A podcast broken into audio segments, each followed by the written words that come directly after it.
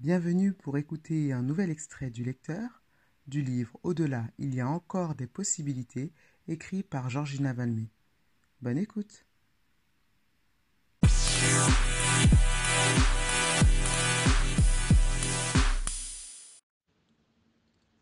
Aujourd'hui, quand certaines personnes osent me dire que nous avons eu la vie facile et que c'est pour cela qu'on a réussi nos études, je ne peux que rétorquer. On a eu cette grâce d'être animés d'une grande persévérance. Nous aussi, comme d'autres, nous aurions pu nous arrêter après ces deux premières années d'études. Parce que c'est vrai, c'était trop compliqué, trop fatigant et bien trop loin d'où on habitait. Mais non, on a continué, on s'est accroché, quelle que soit la distance qui nous séparait de l'université.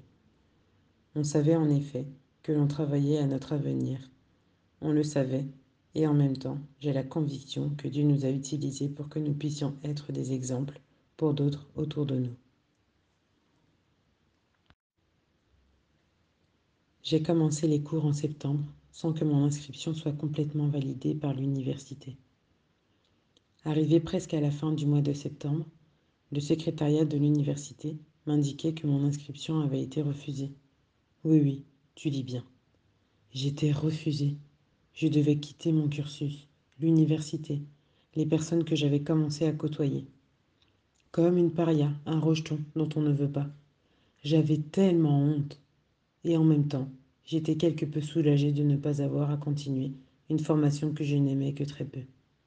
Mais la honte, quelle honte il fallait que je dise ça à mes parents, à ma famille, à mes amis. Il fallait que j'assume aux yeux de tous que, moi, qui devais normalement servir d'exemple, j'avais même été rejetée de mon troisième choix, le troisième.